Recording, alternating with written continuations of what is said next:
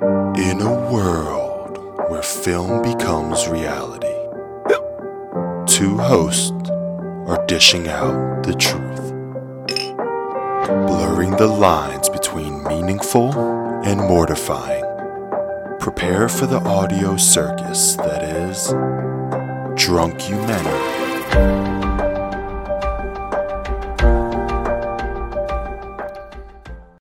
Cheers and welcome to Drunkumentary. I'm Nate. I'm Sam and we're your hosts. Every episode of Drunkumentary we'll discuss some of the most impactful, insane, and entertaining documentaries of our time. One of us will be sober, and the other of us will be drunk, going into detail of a new documentary each week. While these tales may be sobering to some, we'll take the low road discussing incredible documentary films. We'll bring on guests, crack open a few, and attempt to explain the documentary to get their perspective on the story. The documentary this week is Studio 54. This is where the royalty free disco music comes in.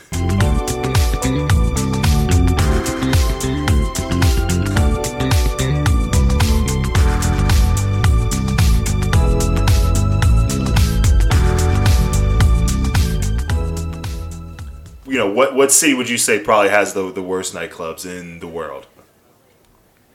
Tulsa, Oklahoma. Ooh, Tulsa. Dude, I guarantee you Tulsa has some crazy clubs. I guarantee it. Guarantee you. It's just straight Daisy. It's called the Daisy Dukes. And it's $5 for all guys. It's free for women before 12 o'clock. And I'm telling you, that, that. Drugs seem to right be now. involved in every fun nightclub. This was a discotheque, right? So, which, whatever the fuck that means. I mean, let's just call it a disco, right? Where did the tech come in? It's a technical term to, to try to get people in, you know, for lack of better terms. yeah. This is a Best Buy as well as a place to dance. All right, I'm, I'm glad I'm glad we looked this up in advance to this. I'm glad we came prepared to this. True clubs are kind of missing now where people feel like no inhibitions and do coke off some titties in the middle of the dance floor. Like that doesn't exist anymore, unfortunately. What's the craziest club would you say that you've ever been to? I honestly think that that club we went to in Barcelona, Opium, was probably the most genuine club environment I've been to as far as you know everyone's dressed up there's there's a high production quality as far as the lighting and the music and there's a DJ I mean a fucking saxophone player came out and just started ripping a saxophone solo. So that was by far probably the most legitimate club I've been to. Of course you every once in a while you know, like my first year in New York City, I went to a New Year's Eve party that was like at a random ass club in Manhattan and it was packed and you wait an hour at the bar for a drink. Like those things are pretty standard. No, Opium fucking put the VIP section in the middle of the dance floor, and my drunk ass tripped over the risers, and bashed my shin. That's how it should be. VIP should be front and center. That leads to the question: Who would be the one celebrity that you would want to hit the club with? I'm gonna say Macaulay Culkin. I'm gonna say Macaulay Culkin probably fucking rages, bro. What? Why, why was that your first choice? Bro, all of these child actors fucking rage. I'm gonna say him, Wesley Snipes, just because. I'm gonna say Wesley Snipes just because. You have to throw in if if Dwayne the Rock Johnson is not in your top five, I have a lot of questions. I don't know if he drinks. He's so fucking fit he might not even drink. But I want to go to a club with him for the sheer fact that it's The Rock. So th- those are my top three, no particular order. After that, I'm gonna go with I'm gonna go with a random UFC rink girl, just because I think it just makes sense. Those girls are probably also running every single club you've ever been to. I think that just makes sense in a lot of different ways. And then last but not least, I'm gonna go with 50 Cent, just because of Disco Inferno. You know, it's gonna be me in the VIP section with him. The DJ's gonna pass him the mic. He's gonna be singing Disco Inferno in the VIP section. It's gonna be me right next to him, and and I'm sponsored by Vitamin Water. Next thing you know, You started off slow, but you finished strong. Wait, Macaulay Culkin's slow? And Wesley Snipes. You only included one rapper. fair enough, fair enough. Wesley Snipes is probably on. If you were gonna pick a ballot and go NCAA style, He's the 16th seed. He's the 16th seed. he wouldn't even make the field to 64, dude. He evaded the IRS. You think that was for no fucking reason? He was obviously up to some crazy shit. I'm throwing the flag on Dwayne the Rock Johnson because he's gonna make you look like shit by comparison standing next to him. I I gotta go with like the ugliest dudes. I need people around me that are gonna make me look a little better, while still being able to enjoy a full club experience. Okay, so top five, no particular order. I mean, I'll put Jonah Hill on that list. I'll put Tobey Maguire on that list. Wait, so Macaulay Culkin, Macaulay Culkin, you're saying is hot? Is that what you're trying to say? He's too good looking. He's he's too good looking to go to the, club with. What? Mac- no, Macaulay Culkin's too weird to go to the club with. Give me Tobey Maguire for the legendary stories that that dude has. Give me a club experience with Nick Cage. Giving me room for two rappers. I'll take 2 Chainz. And I'll take T Pain. I don't know. I think that's. I, I would say T Pain's probably an introvert, bro. I don't know if that's a good pick. So I'm a, I'm a rag. I'm a rag you on that one. You know, T Pain's wearing sun, sunglasses the whole time in the club too, just like I am right now. Do you think you would get in looking like that? Steve Rubell literally said that he would let himself in with a Hawaiian shirt. I would consider this a Hawaiian shirt. So yes, I think I'm getting in. Yes, and I'm also half black. I mean, I think if anything, Steve Rubell specifically chose black people to get into the club. So yeah, I think I'm get, fucking getting in. Do you think you'd be? We're gonna do this like like dodgeball, right? We're gonna do this like gym class. Do you think you'd be among the first picked, or are you a consolation pick just to fill the space? Without a doubt, not a fucking first pick. No, in New York City, there's just too many good-looking people for me to possibly be a first pick. I think I'm getting in at 12:30. I got a few hours to to rage. You know, maybe I can get in like three drinks within that time, just given how crazy the bar is. You think you're getting in? 50-50 shot. I I'm a, I'm a wardrobe dependent, borderline. Going back to the NCAA seeds, I'm 15 seed with a prayer to upset a two seed. No, they accidentally point to me. The guy has Oh, okay. some sort of shit in his eye, points. I get randomly chosen. It's like the price is right. I run down my arms in the air, and I go right in. And then you bid one dollar. You bid a dollar over. Have Have you ever been to uh, an 18 and over club? Because I feel like a lot of my club experience when I was younger, when I was into clubs, were like 18 and over clubs. Uh, Have you ever been to one? No, but I have heard that they're popular on cruises, to which I've also not been on that either. Yeah, I feel like 18 over clubs are just basically you just bring someone who's over the age of 21 with you, and then they'll fucking pass you drinks, and then next thing you know, you're 19 years old showing your balls on the dance floor of an 18 o- 18 over club, basically. It's a special experience. The big question is who over the age of 21 goes to 18 over clubs? Yeah, it shouldn't be labeled 18 and over. There needs to be a limit on and over. Because while it is legal, it is legal, it shouldn't be encouraged. 18 through 20 clubs, honestly. Yeah, that, that, that makes a lot of sense. I would never fucking want to hang out with someone under the age of 21 right now, honestly. Like, while drunk. Like, right now, I would not. I just don't want to talk to someone of 21 right now. What is your your cutoff point on either side? As far as dating or having a conversation? Friends. if they're extremely talented in their own right and interesting and the same sex as me, so they're a guy, then I'm cool with them being 16. But they'd have to be very talented. I'd be like then I would say okay, like like 18, right? Because like if they're extremely talented guitarist, I'm like, "Yo, you're dope as fuck." When I was 18, I was smoking weed and doing fucking nothing. So props to you. Like we can be boys, but like I'm not gonna hang out with you every day. At the same time, Sam, I feel like you set me up for that question. So, so, Sam, you fucking set me up for that question.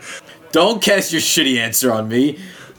Wait, so Give me all right. So give me a spike answer. Give me a spike answer, Sam.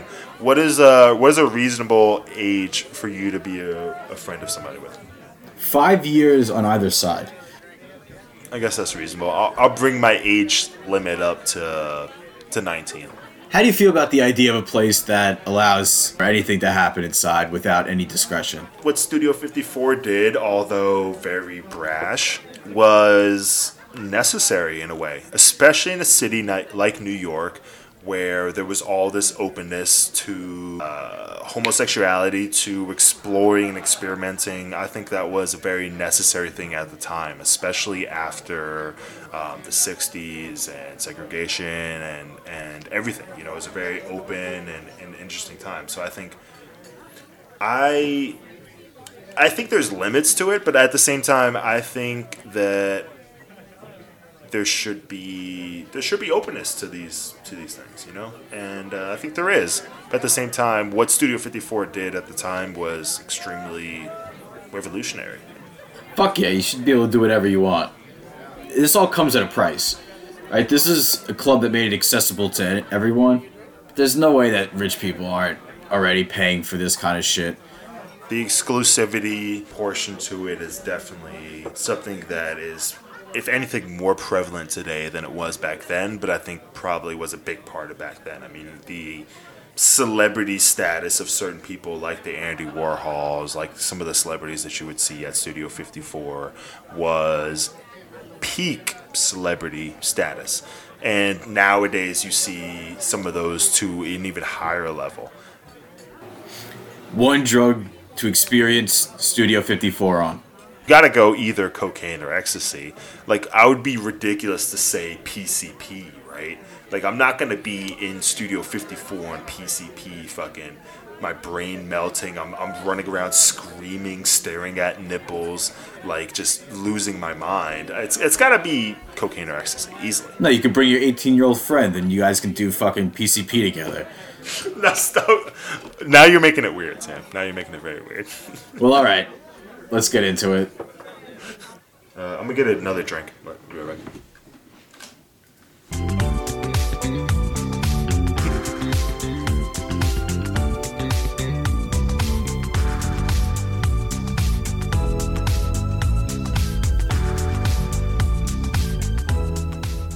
Studio 54 was released in 2018 by A&E Indie Films. It was directed by Matt Tyrnauer and can quickly be found by a search on Netflix.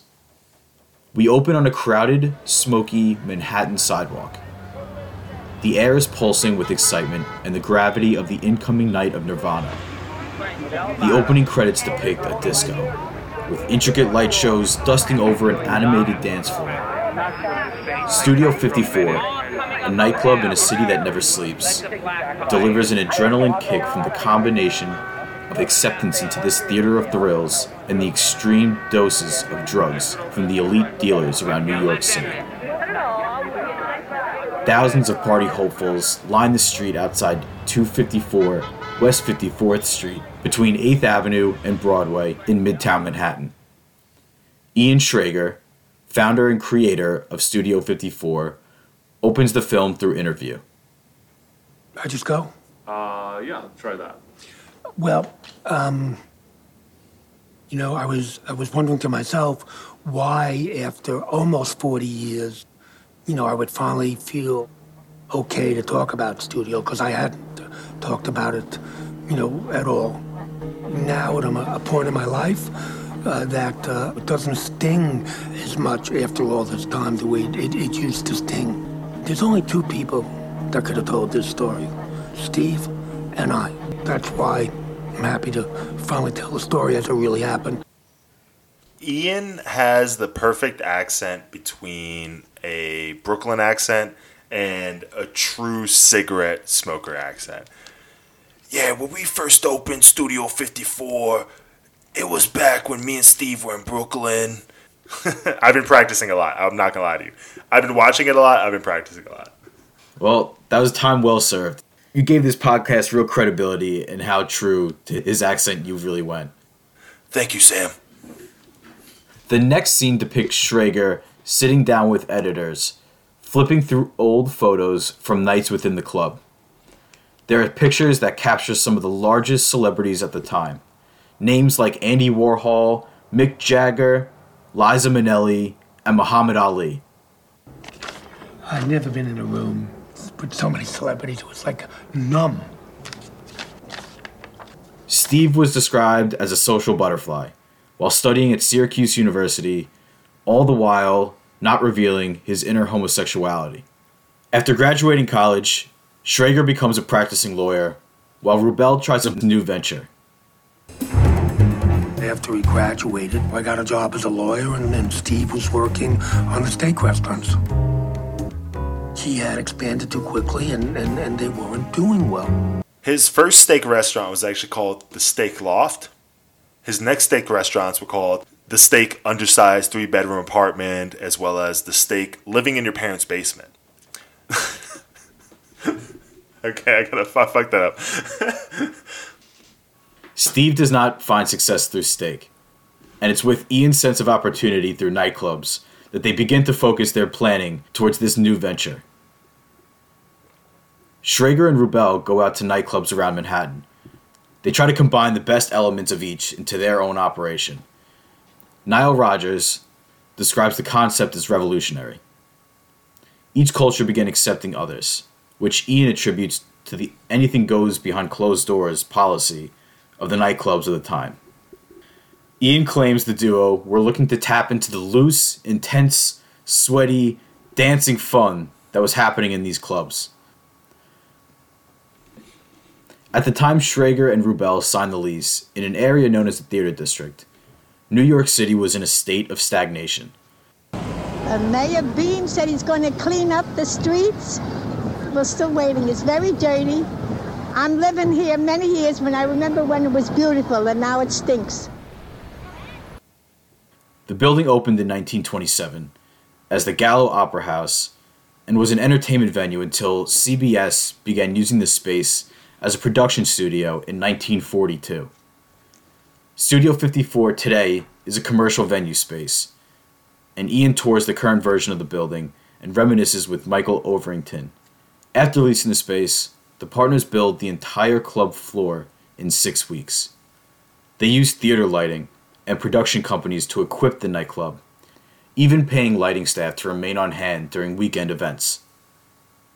The club aesthetic can be described as old money glam, a sarcastic take on aristocratic nights of debauchery from times written in textbooks. Schrager and Rubell start checking boxes on their to do list from the beginning, getting creative and addressing issues such as obtaining a liquor license to operate properly. And Ian, at this point in the documentary, literally says, Back then, it was impossible to get a liquor license. Matter of fact, we just forgot about it. They settle on the idea of using one night catering permits to legally serve alcohol while operating. Opening night is pandemonium, with the amount of guests funneling onto the dance floor second only to the amount of cocaine funneled into the nose of dancers. Guests would be walking into this old theater. The walls are knocking from the base, and asbestos is literally dropping down from the ceiling from this old ass theater. And all you hear is, Won't you take me to Funky Town? Oh, I want you take me to Funky Town. Won't you take me to Funky Town? as they're walking in.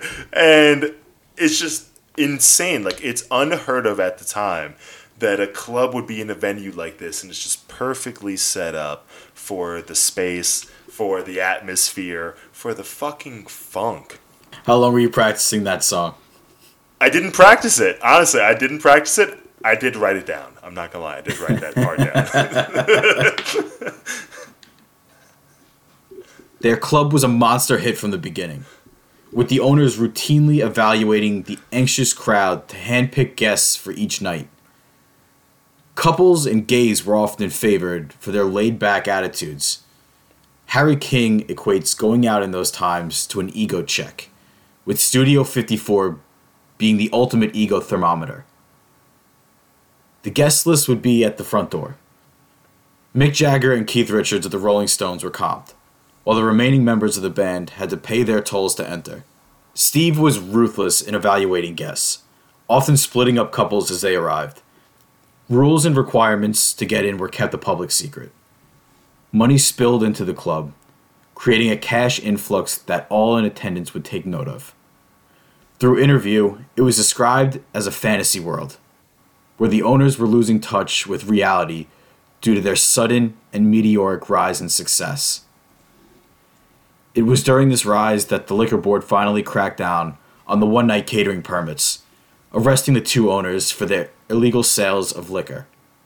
I think it's important to note that Roy Cohn, who of course is the lawyer for Studio 54 and Stephen Ian at the time, was also the subject of a specific documentary for Matt Tyrnauer, the director of this documentary.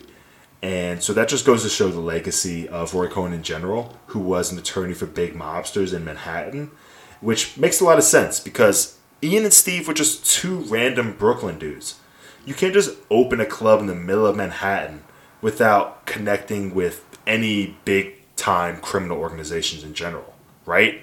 I mean, you think cl- clubs are big moneymakers for these criminal organizations. You can't just fucking open up a club as two random guys and just start selling alcohol to sexy women and dudes who will pay you money, right? I mean, so so it makes a lot of sense at this point. You would sell it to the 18 year old kid. You're an asshole. If they're talented, they have to be talented. After a successful liquor license petition, the club is then raided amongst allegations of skimming from the owners. Ian Schrager insists that he opens the door of the club at 9 a.m. this day to FBI agents securing records around the building. He drops his bags, which are promptly searched. So I came in, I had all my papers with me like I normally have. I put them down on the floor. This is 9 o'clock in the morning, by the way. Then I walked in. Ian Schrager, one of the owners of Studio 54, entered the club sometime later. And agents say that among his records they found cocaine. So I'm, I'm a little torn by this whole situation because, of course, that whole entire sidewalk in front of Studio 54 is probably loaded with just bags of cocaine. Like you probably can't step anywhere without stepping on a bag of cocaine at that time. But of course, there's cocaine there. Why? Why is anyone surprised? Rubell remains stoic in front of the cameras when interviewed just after the raid, almost with a look of excitement that all the attention is finally on him and his club. Schrager claims that even more guests arrived to the party after the raid, which he said was fueled by the infamy and notoriety from the news. The FBI claims that an informant brought about the official complaint, and this informant leads authorities to a drop ceiling in the basement of Studio 54, which held some amount of money. And at this point in the documentary, there's a Studio 54 manager who's interviewed who claims that they just held a bunch of quarters in the ceiling, in the drop ceiling in this case, because the safe required five numbers to unlock, and it was a pain in the ass to unlock. Doesn't fucking make sense. That was a shitty excuse and probably should have been included in the documentary. This was one of the many examples of how they try to create some sort of mythology around how irresponsible they really were during the operation of this this club. And I don't know if you noticed anything like this too, but throughout the film, I thought they kind of went above and beyond, emphasizing and exaggerating just how insane their business operations were. Completely insane. Yeah. Schrager says at one time he was carrying 400k in cash in the trunk of his car. The books of the club were kept by Steve Rubell's mother, who was said to have kept meticulous records of all the money coming into the club. Supposedly, there was a fake book kept in the club that hid anywhere from 2 to 3 million dollars in funds that were alleged to have been skimmed from the intake. Jack, who was shown and depicted as the silent partner of Studio 54, pleaded guilty to charges of tax evasion. the, the, this was an overwhelming success. So I wasn't about to try to harness them. And, you know, you know, we all paid the price. I mean, but did you know what was going on? in the counting house? Oh, I was right in the middle of it. Uh, yeah, I was right in the middle of it. I was just as culpable as, you know, Steve and Ian. The next scene shows Agent Peter Sudler describing how he was assigned to an organized crime task force that focuses on the Italian mafia in New York. He tells the story of Ian Schrager's father, nicknamed Max the Jew, who was infamous for his illegal operations in loan sharking And let the record show that Ian Schrager's father's name was Louis Schrager, which makes the nickname Max the Jew sound a little weird. It's like, okay, wait, his name's not even Max. It's not Maxwell. Is he even fucking Jewish at this point? Like, how did how did this man get this nickname? The dude would just steal your Air Maxes. Studio 54 is under the weight of the law, having all practices examined under a microscope. News breaks on August 28th, 1979. The Justice Department is investigating an allegation that White House Chief of Staff Hamilton Jordan used cocaine during a visit to New York Studio 54 discotheque last year. Essentially, the government asked Steve, they were like, hey, who can you give us up that would help us give you a lighter sentence and us convict that person? So then Steve's like, uh, how about Andy Warhol? And the government's like, no, we don't care about Andy Warhol. Uh, how about Burt Reynolds? No, we don't give a fuck about Burt Reynolds either. And Steve's just like finally like, well, who do you want? The cops are like, well, the president, senator, chief of staff. I don't know anyone big time. So Steve's just like, yeah, yeah, the the, ch- the chief of staff. Yeah, I sold the chief of staff some cocaine. Yeah, it was no problem. Yeah, he was in club club uh, studio fifty four. No problem. And so that's just essentially seems like how it came about. It was not a lot of details behind it. President Carter comments about the incident, explaining that he will see to it that the truth comes out. You saw with your own eyes Hamilton Jordan use cocaine. Yes. No question. No question. No mistake. No. The owners look to renovate the club, to provide a metaphorical cleansing to the space.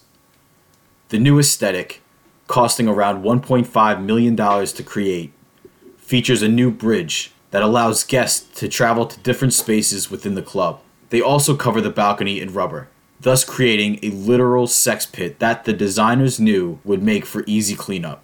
In the documentary, the architect for Studio 54 was literally asked if he knew they were making a giant jizz proof fuck spot. Were you aware that you were creating a sex pit? Yes. the answer is yes. That's all I got. That's good. The owners of Studio 54 end up pleading guilty to charges of defrauding the government in the area of $2.5 million in unreported tax revenue. The press coverage of the club turns sour, raining down judgment on a place known for seclusion and the release of inhibitions, signaling the beginning of the end. Schrager claims that Steve and himself became closer through the experience. They are ultimately sentenced to three and a half years in prison. Studio 54 throws a party the night before the duo go to jail. How fucking badass is it to have all these celebrities come and send you off to jail, essentially, knowing that when you get out, we're gonna party twice as hard? The owners decide that now is the best time to sell the club, and they negotiate the contract while in jail for a deal around $5 million. Disco as a music genre begins to fade away from popularity, now becoming a running joke in the lexicon of society. The pair comes out of prison in 1981 to what Schrager describes as, quote, a whole new world. Ian explains he felt like he lost everything in his life, becoming disenfranchised from the system and needing to start over in the world. Steve lost friends over his perceived ratting on guests of his club, breaking trusts that were assumed among other lustful secrets. The duo began to buy hotels and they start a new club, Palladium, in 1985. Studio 54 closes in 1989. It is around this time that it is discovered Steve has AIDS. He had some symptoms, not of HIV, but they were vague symptoms. And I was the one that told him he had AIDS, yeah. You have to remember AIDS at that time, it wasn't a disease, it was a condemnation. Everybody was getting sick. It was frightening, and if I'm still emotionally affected by it, the loss was profound. The film takes a somber tone when it is revealed that Steve Rubell passes away on July 25th, 1989, from complications from AIDS at the age of 45. Steve's death affects many, with his chic group of party friends in attendance for one last gathering at his funeral. The partners shared an incredible bond, possessing a rare quality not many friendships experience. Schrager goes on to have massive success in the hospitality space, inspired by the work that he and Steve did within Studio 54. The club represented an era for many in this time, culturally crucial in the nightlife of New York City and in the history of the 1970s. President Barack Obama officially pardons the pair in 2017, proclaiming that Studio 54 was unprecedented in history. The film ends on a somber yet reminisceful tone, depicting photos from the club and leaving the viewer with a sense of nostalgia. Studio just meant everything to us. What we had gone through together, both of us ingrained with that desire to be successful. I didn't get it as a lawyer, and he didn't get it as a steak restaurateur, but we both got it together with Studio. I don't think they had any idea what it would become. That it would become this world famous, that it would be important in our culture and the history of New York City, and maybe significant in the history of what was going on all around the world.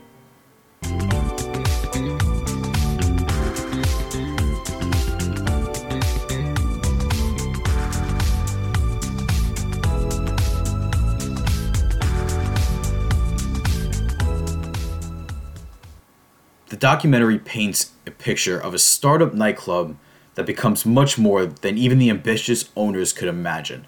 The production jumps from fun and often sexual energy to cautionary examples of what would go wrong when the party bubbles over into all facets of the business and their own lives. While the owners ran a successful business in which they misappropriated funds, their true crime was allowing for Studio 54 to define one's ego and creating resent among common men and celebrities alike. The attention beating down like a hi hat light on a coked out ballerina in the midst of an all out bender brings about consequences that are amplified to unexpected proportions. The film is a roller coaster, filled with amazing visuals and incredible stories that provide true context into the nature of what 1970s disco was built on. The film, to me, gets six and a half out of ten Quaaludes. I probably give it closer to uh, seven, seven and a half, just from the sheer amount of fun that you get out of this documentary. I mean, it is a documentary that you can watch with anybody, significant others, friends, on a Friday night, on a weekday. It's a documentary that you can watch and have fun watching. The soundtrack's amazing. I mean, literally, I caught myself having drinks earlier today and just dancing to some of the disco soundtracks that they had during the documentary. And the mysticism of it all really brings together this aura of what the disco scene and the club scene was like in the 70s. So I I give it a solid seven, seven and a half. And I thought the director did a very good job of talking about and touching on some of the important parts as far as the AIDS epidemic and HIV epidemic at, of the time and how it affected, of course, former members and participants and influencers of the club. At the same time, I think, of course, it is important to know that there's only so much drama that can be around a club that was there for 33 months in total. I mean, that's it. Studio 54 was open for 33 months and not any more, not any less. So at the same time, how much of a story can you build around that? But I thought that given that amount of time, given the story, the producers and directors did a fantastic job. So I give it a seven, seven and a half. I enjoyed this one. And this was light. You know, there was some turmoil, there was death, there was tragedy. But I mean, I, I actually, I, I fucking enjoyed this. I can't say that this was a pain to get through. Um, you're not gonna learn. I don't think you're gonna learn too much coming out of this. But I think you're gonna appreciate the nostalgia point that the film was looking to depict. I, it just made me want to fucking do coke and dance to disco. One hundred percent. Yeah, the the music, the outfits, the titties, the sweaty titties, the amount of titties that you see in this documentary, fantastic. And it really puts together what the '70s were all about, which is freedom, escapism, having a fucking good time, and just not caring, having no inhibitions which is something that I'm looking forward to. You know, after this pandemic, I'm hoping we have another resurgence of the Roaring Twenties, which I know this documentary doesn't take place in, but fuck if I don't want to be up in a club with some sweaty titties after this pandemic. So I enjoyed this documentary a ton.